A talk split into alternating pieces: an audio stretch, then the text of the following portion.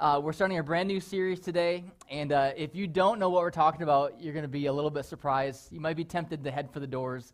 No, we're not talking about giving. That might be the topic that you might think uh, people might want to do that. But we're talking about a really, really important topic, and I feel strongly that this is something we should address in this season. And our series title is called Raising Hell.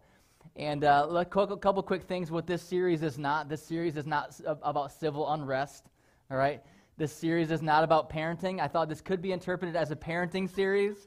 Uh, it is not that. It's not a series designed to scare people either, but it is a series designed to help us recover the powerful doctrine of sin, judgment, um, God's grace, and eternal life. And so uh, I'm excited to jump into this series. I'm just going to pray for us as we start, and uh, then we'll watch a short little video. Let's pray. God, thank you for this time um, to really dive into your word. We are privileged, we are honored. We believe that every time your word is opened and proclaimed, that it goes forth with power, that it has the ability to um, convict us and to inspire us and shape us and mold us. And Holy Spirit, we ask that you would change us, that we would leave here different than when we came. Our hearts are open and receptive to whatever you want to say to us. Um, I pray for all those listening. In Jesus' name we pray. Amen. Amen. Go ahead and watch this short video. Hey, we're here in Times Square, New York City, trying to find out why people don't believe in hell. Hell is like not even a cool thing anymore. Back in the day, everybody was like, oh, you're going to hell. Now, nobody knows. Nobody cares.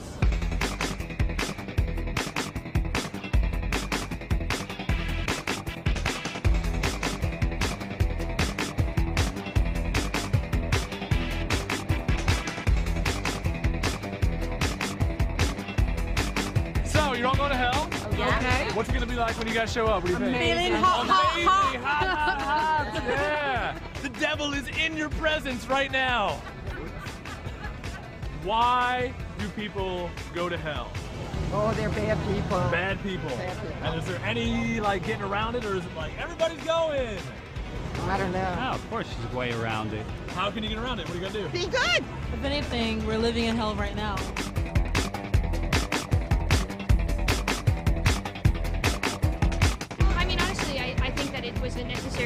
Idea when when people like didn't have any other reason to behave in a moral fashion. Okay. But like, I think now it's sort of an outmoded concept because I think people are aware of what how they should behave morally or not.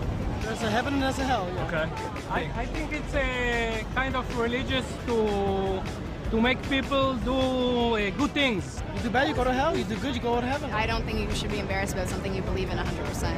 I mean, there's no hell. There's no heaven. There's just nothing.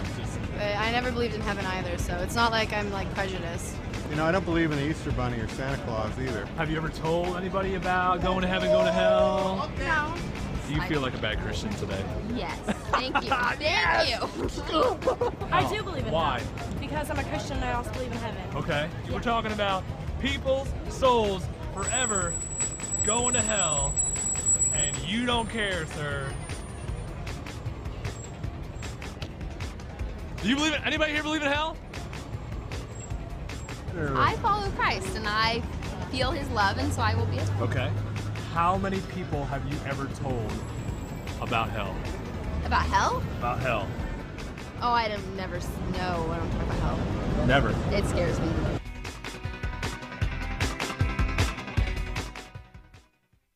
Right. Interesting, right? Interesting. And I think if we're honest, uh, that may be, we may find ourselves in a similar spot.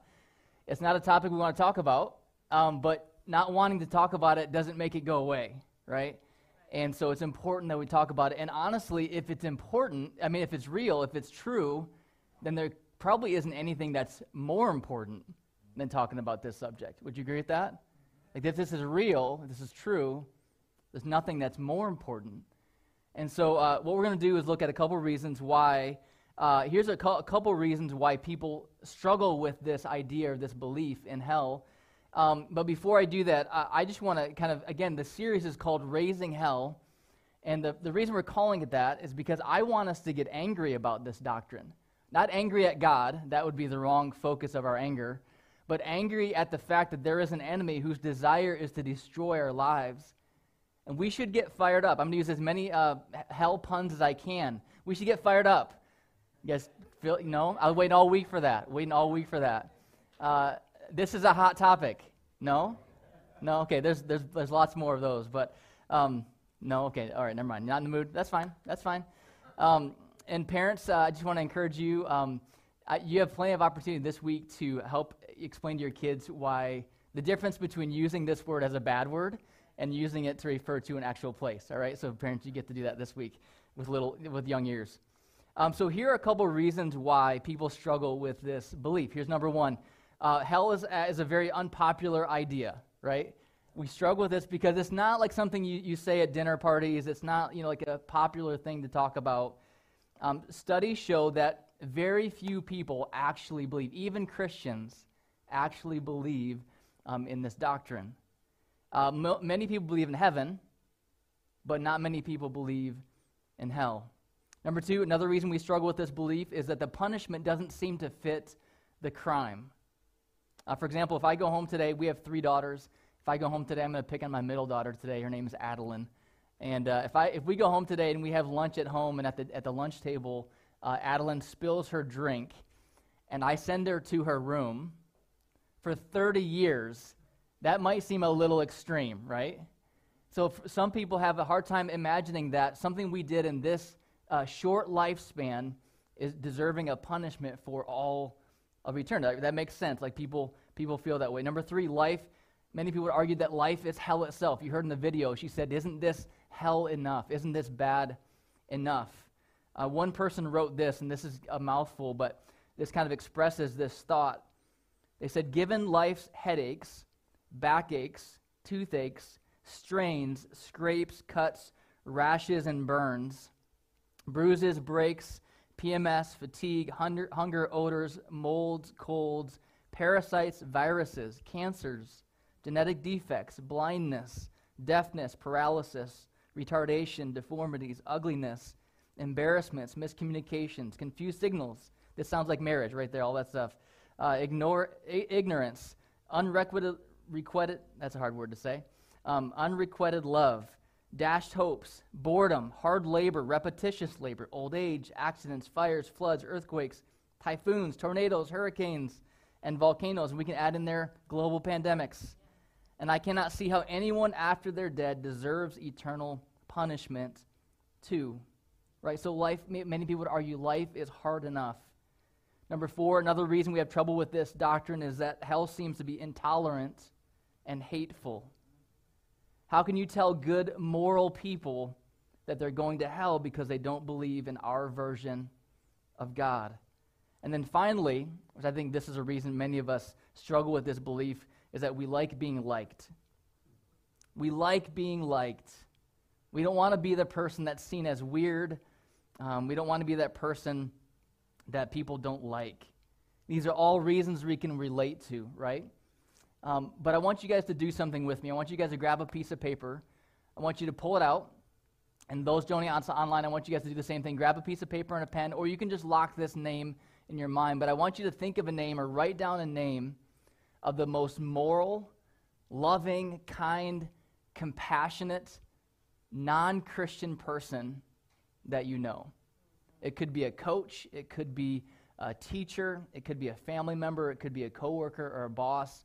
But who is the kindest, most loving, compassionate, non Christian person that you know? Go ahead and take a minute and think about that and jot that down. Those of you joining us online and in viewing, I want you guys to, uh, to join us in this as well. So, who is the kindest, most compassionate, non Christian person you know? Okay, I want you to look at that person's name right now. I want you to think about that person's name. And I want to ask you a question. The Bible teaches that unless that person becomes a Christian before they die, they will spend an eternity in hell. So, my question is do you believe that? There's three ways you could answer that question. You could say, No way, I don't believe that at all. I don't believe in this doctrine. I don't believe a God, God would do that. You might say, I don't know, and that's fine too. You might say, I just don't know what the answer is. Or, like many of us, you might say, Yes, I do believe that, but I don't want to tell people about it, right? So part of my goal for this series is to get us fired up, to get us get us excited, to get us passionate again about this important thing called sharing our faith because this is a real doctrine. This is an important thing to talk about. So, um, what I want to do is we're going to read from, uh, from John chapter 3. Go and open up your Bibles to John chapter 3. And what is, do you think, the most famous Bible verse in the entire Bible? It's, I'll give you a hint. It's from John chapter 3. John chapter 3, verse 16, right? Which says what? For God so loved the world that he gave his one and only Son, that whoever believes in him should not perish, but have everlasting life, right? So, what we're going to do is we're going to read those verses and a few other verses. But, but what we're going to see, and that verse is great news, isn't it? God loved the world. We just sang about it oh, he loves us, he loves us. But what we're going to find out is okay, the gospel is called good news. But good news is only good if you know that there's bad news as well. Does that make sense? Uh, if someone came up and told you, hey, I just, I just paid all of your debt, and you didn't know you had any debt, like that wouldn't be as amazing as if you knew all the debt that you had, right? You're like, oh, I didn't know I had any, but thank you, you know? Or if, if someone came up to you, if you're in school, and somebody came up to you and said, hey, the professor just gave you an A in the class. You're like, you're kind of like, why? Well, that's what I thought I deserved, actually.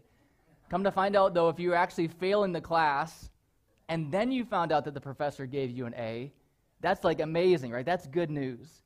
So part of the problem is if we don't address the bad news, then the good news doesn't sound as good. It doesn't make as much sense. And that's part of what I think is happening in our culture. Is we're like, hey, God loves you. And everyone's like, cool, that's awesome. I kind of figured he did, right? But we have to let people know, we have to understand that there's bad news. So in this passage we're going to look at, John 3 16, you're going to be surprised because this is straight from Jesus' mouth, and he's talking to a man named Nicodemus. And Nicodemus says, Hey, what do I have to do to inherit eternal life or to get into heaven? Jesus says, You have to be born again. And then it goes into this passage, which we love. We're going to read a couple verses, though, that may surprise you because Jesus mixes the good news with the bad news and helps us understand the, the importance and how, important, how good the good news actually is. So, John 3, uh, verses 16 through 21 says, For God so loved the world that he gave his one and only Son, that whoever believes in him shall not perish, but have eternal life. For God didn't send his Son into the world to condemn the world, but to save the world through him. And to this point, we're like, Amen. Like, this is good news, isn't it? There's more, though. It says, verse 18, you probably didn't know this was here. It says, Whoever believes in him is not condemned. All right, awesome.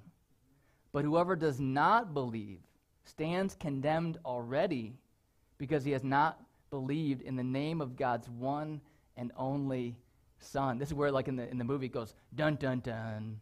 That's where this part comes in, right? Jesus didn't come to condemn us because we stand condemned already. Our own sin condemns us.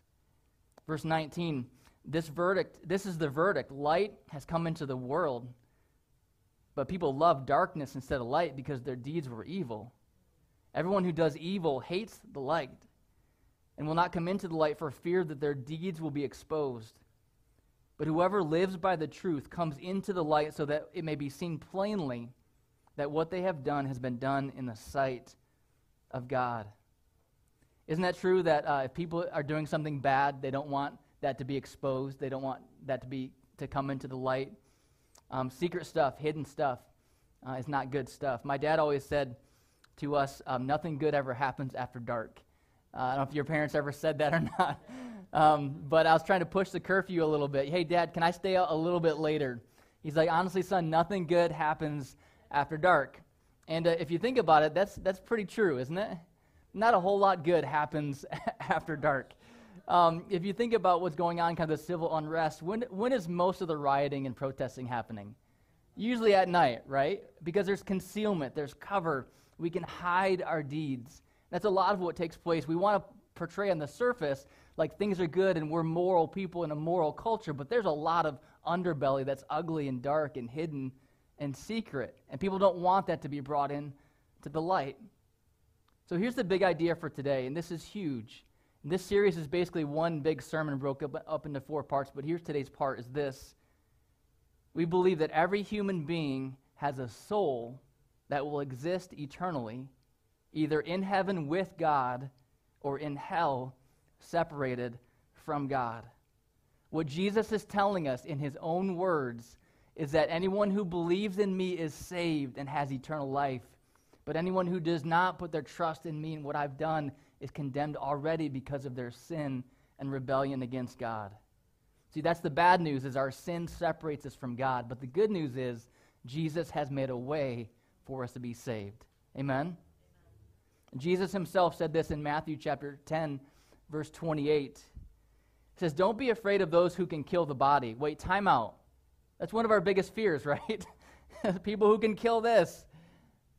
But Jesus says, "Don't be afraid of that." Don't be afraid of one who can kill the body and not the soul. Rather, be afraid of the one, capital O, meaning it's a proper name, talking about God. Be afraid of God who can destroy what? Both soul and body. Where? In hell. See, this is a clear teaching of Scripture, not something to be avoided, but it's one of the most important things we could think about and talk about. So I think one of the ways we could approach this, maybe you're a skeptic still, and, and that's, that's okay. Um, we're glad that you're kind of exploring and letting God work in your heart. Um, but there's a, a, a, French mathematician and scientist by the name of Blaise Pascal. I think we should bring that boy name back, Blaise. Uh, Blaise Pascal. And uh, he developed a line of thinking known as Pascal's wager. He was involved in these philosophical discussions with other philosophers about the existence of God and some would argue that God doesn't exist. And Pascal said, you know what? Let me just kind of put this forward as an argument. So it's called Pascal's wager. And he said this He said, if you're betting against God's existence, if you're right, you gain little. If you're wrong, you lose a lot.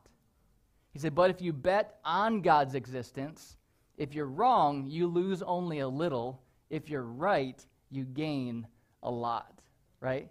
So I would say in, in this category of this doctrine of hell, it might be similar. That if you're skeptical, just like, ah, there's no way possible, I want to encourage you to lean in.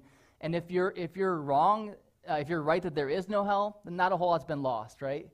But if you're wrong and there is a hell, then there's a whole lot to be lost. A whole lot to be lost. So, what I want to do is I just want to share for a few minutes um, three reasons why I believe that this is actually a beautiful doctrine And I know it sounds strange for somebody to say that hell, the doctrine of hell, is a beautiful doctrine, but here's why. I want to explain why. And here's the first reason that we all want to live in a world where sin is judged. Uh, the tr- we don't want our own sin to be judged, but we none of us want to live in a world where sin is not judged. You guys tracking with that idea? Imagine a world where no sin is accounted for, no evil or wrongdoing is judged or accounted for. That's not a good world. You don't want to live in a world where the Hitlers of the world are set free to roam and do whatever they want to do. You don't want to be a part of that world. See, in our heart, when it comes down to it, we want to live in a world where sin is judged, right? Sin is the enemy. We're not the enemy, right? Sin is. And we want God to judge sin. We want him to. We're just scared of it because of what it means for us. What I find very interesting about the cultural moment we find ourselves in is culture is screaming moral absolutes in so many ways. I hope you guys can see this, right? Culture is saying this is morally right and this is morally wrong. You can fill in the blank, whatever that is. This is morally right and this is morally wrong. The difference between culture and Christianity is that culture says, I'm the one that gets to determine what's morally right and morally wrong. Christianity says God has already determined that. The problem with culture determining what's morally right and morally wrong is that culture gets to change it as well. And so what's morally right and wrong today, who's to say that's not you know, morally right or wrong tomorrow? It can change, but when God says it, it's eternal and it doesn't change. So God will absolutely one day judge sin. And that is a good thing. We want him to judge sin. Trust me, you want justice, don't you, for the people who have wronged you and for the, the things that have gone on. You want justice for those things. That's okay. We have grace, complete grace. There's no judgment on that, but grace. We've all been there. All right, number two. Number two, God has made a way for us to be saved. Think about that. From your own sin, from my own sin, God has made a, made a way for me to be saved. So it's not just here's a doctrine of hell, good luck.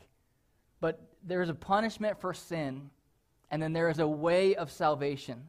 The Bible has a clear, consistent message. There is a God who sits as judge, and he will judge sin. But in his mercy and grace, he delays judgment until our death or until a future time. And you know what? We don't know when that time is, do we? So he delays judgment, and he's provided a way to be forgiven and set free from all of your sin. Romans 6:23 for the wages of sin is death. Right? Like if if sin earned a paycheck, the paycheck would be death. But the gift of God is eternal life in Christ Jesus our Lord. When people get tripped up over the doctrine of hell, it's because we're putting our focus on the wrong aspect of the doctrine. People get really tripped up and say, I can't believe that a loving God would send people to hell. But we miss out on the fact that a loving God has provided a way so that we don't have to go to hell. Does this make sense? We're putting the emphasis on the wrong syllable. I almost got it, team. I almost got it this service. you guys have heard that phrase before, but we're putting our focus in the wrong place when we get tripped up on that part of the doctrine. We think rationally, well, this couldn't be possible, but we have to be open to the idea that maybe this is the way that God has designed it. That in our own choice, our own free will, we sin against God, and there's punishment for rebellion, rebellion, rebelling against God. Number three, the third reason this is a beautiful doctrine is that we've been given a warning. So not only does God give us a way, but He also gives us a warning. I don't know if anybody's ever tried a parenting technique uh, where it's like surprise, surprise uh, punishment or surprise, like surprise attack, where it's like your kids have no no idea that, that the that the punishment's coming. Uh, I, it's not a, I wouldn't recommend it necessarily, but uh, but the, the beautiful thing about God is God gives us warnings. He, we deserve punishment right away, but He doesn't punish us right away. He gives us grace and gives us time to turn and to repent and to look to Him instead. We've been given a warning. One of my um, biggest pet peeves in driving is when people don't use their turn signals. Now, I'm sure I'm the biggest hypocrite. I'm sure I do it. That's probably why it bothers me. But um, can anybody tell me real quickly what, when you're riding a bicycle or a motorcycle, what are the, uh, the manual uh, hand signs for turning, right? When you're turning left, what do you do? You hold out your left hand. When you turn right, what do you do? No, you don't. Oh, yeah, you, you do this, right? This is the this is the signal to turn right, because you don't want to take your hand off off the accelerator on the on the bicycle on the on the motorcycle. All right, so that's what it is. Turn left and you turn right. But it's so frustrating when people don't tell you what they're doing; they just do it without any warning, right? In God's grace, He gives us a warning, and you and I, sitting in 2020, at this point, we have about a 2,000 year runway of God declaring, Stop, you're headed for a cliff to your own demise. Turn and repent of your sin and receive my grace, right?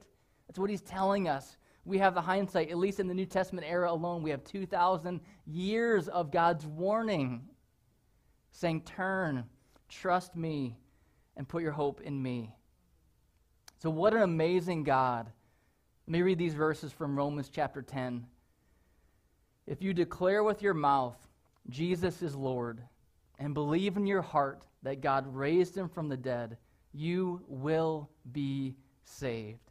For it's with your heart that you believe and are justified, and it's with your mouth that you profess your faith and are saved. Everyone who calls on the name of the Lord shall be saved. Amen and amen to that. There is no God like this. Every other world system says you either have to, either there's nothing at the end, or you have to work. And if you're, if you're fortunate enough, um, the wrath of God might say yes, and you can be in heaven. But our God says, I made the way for you. I took the punishment for you. You are saved by putting your faith and trust in me. This is what sets Christianity apart from every other world system.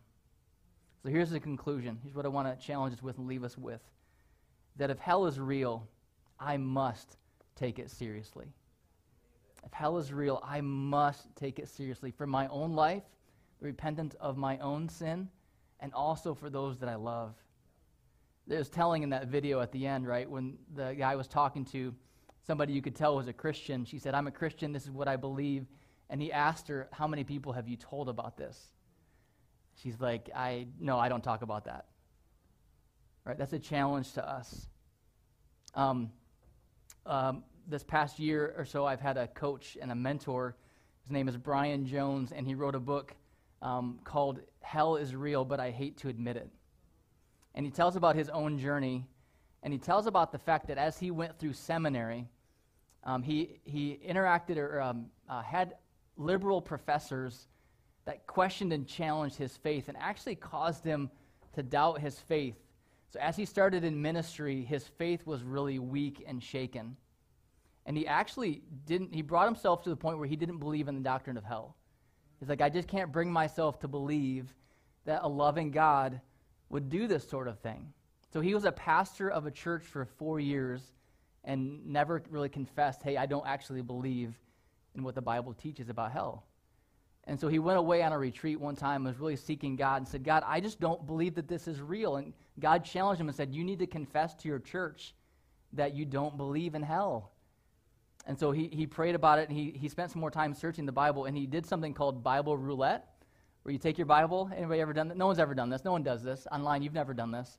You take your Bible, you like flop it open, and then you like point to a verse and you read it, and that's what you know, you hope God will speak to you that way. So he did Bible roulette and every time he did, it landed on verses that talked about eternal punishment and God's wrath and all these things. He's like, ah, he's like, this is actually true. So he was convicted. He changed his heart. He put his faith, he believed it even though he didn't want to believe it, right? Even though he didn't rationally and culturally, it doesn't make sense sometimes. But he said, this is what God says is right and true. And so he went back to his church and he called an emergency meeting with his elders. And he said, guys, I have something really uh, significant to confess. He said, for the, for the past four years, I haven't believed in this doctrine of hell. And one of the leaders goes, Whew, man, I'm glad that's all it was. I thought it was going to be something serious like an affair or something like that. right? And like we understand what the leader is saying, but at the same time, that's a significant thing to be like, oh, wow, I thought it was something really, really important. This matters. This is of, e- of eternal importance, isn't it? In fact, nothing else matters as, as much as this does. So, part of my goal and desire for this series for us as a church is that we would get fired up, right? That we would literally raise hell about the doctrine of hell. That we'd find ways that God would use us to share the gospel um, in, in creative ways with those around us. That we'd see people come to know Him as their Lord and Savior. Um, I'm going to say a few things as we close, and I'm not making political statements about what's going on um, but in the past few months, as we've become aware of, of COVID 19, I mean, we've done a lot of things, right, as a, as a culture to keep people safe. And Mike, what I feel challenged to you as a Christian is um, do we put the same kind of effort into seeing people know about the good news about Jesus? Does that make sense? Like, do we get that fired up about, about the gospel? Do we get as passionate to debate on Facebook about eternal truths, right? Do we campaign as much for other people's well being? Do we talk about it? Do we think about it? Do we obsess about it? Do we pray about it? There was a 2006 report from the World Health Organization that states that nearly a million people a year take their lives. That's more than through, through murder or being killed in war every single year. That's more than what we've seen as deaths from COVID 19. Every single year, a million people take their own lives. We live in a world where more people die of suicide than homicide. People are looking for answers about life and death, and I just happen to believe that we have the answers. These statements, next couple statements, haunt me, but people are dying every single day apart from God. Do we care? People are living every single day apart from God. Do we care? John 3:16 is so amazing, right? For God so loved the world that he gave his one and only son. We love that verse. But we have to remind ourselves why did he give his son in the first place? It's because we needed a savior. right? There's bad news, but then there's good news to go along with it. And the good news doesn't make a whole lot of sense if we leave out the bad news. I believe it's time to raise hell about hell and tell people the good news of Jesus. I'm going to ask our band to come up and we're going to pray.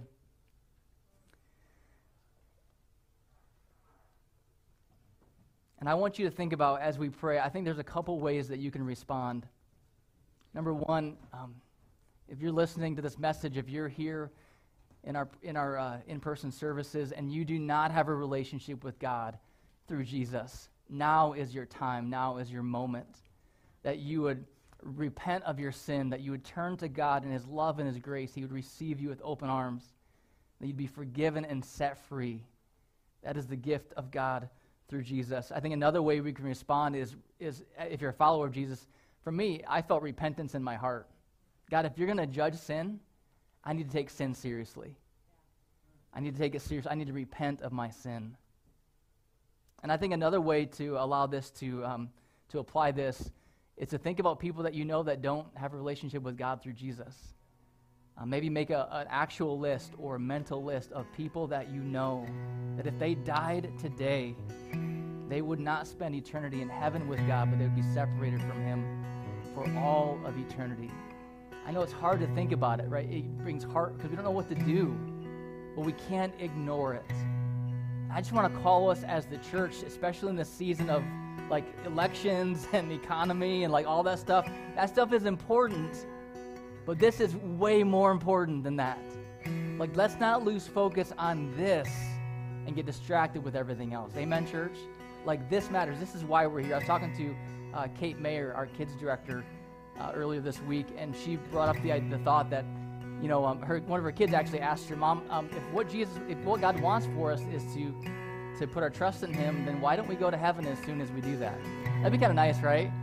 Like, hey, Jesus, I'm on the Jesus train, like, boom, heaven. That would be awesome.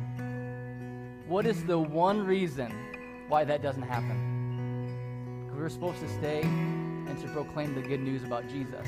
That's, that's why we're here, right? That's why that doesn't, doesn't happen. Because that's our mission, is while we're here, is to proclaim the good news about Jesus. So I hope we as a church, I hope we get passionate, I hope we get excited um, about this doctrine um, that shows God's love and God's grace and God's plan. Let's pray. God, thank you for this time together. Thank you for the gathered church, uh, whether it's in person in view rooms or online. Thank you for the opportunity to lift up your name. God, remind us of the seriousness of our sin, but don't, don't let us stay there. The enemy would want us to feel shame. The enemy would want us to feel guilt. The enemy would want us to feel fear and to feel stuck, to feel confusion. But that is not what you want. That in your grace you set us free. In your grace you save us from certain death and punishment. God, in your grace you love us. In your grace you sent your Son. In your grace you give us a mission and a purpose. God, please show us in our lives what would change, what needs to change for us to take this doctrine seriously. We love you. We thank you. In Jesus' name we pray.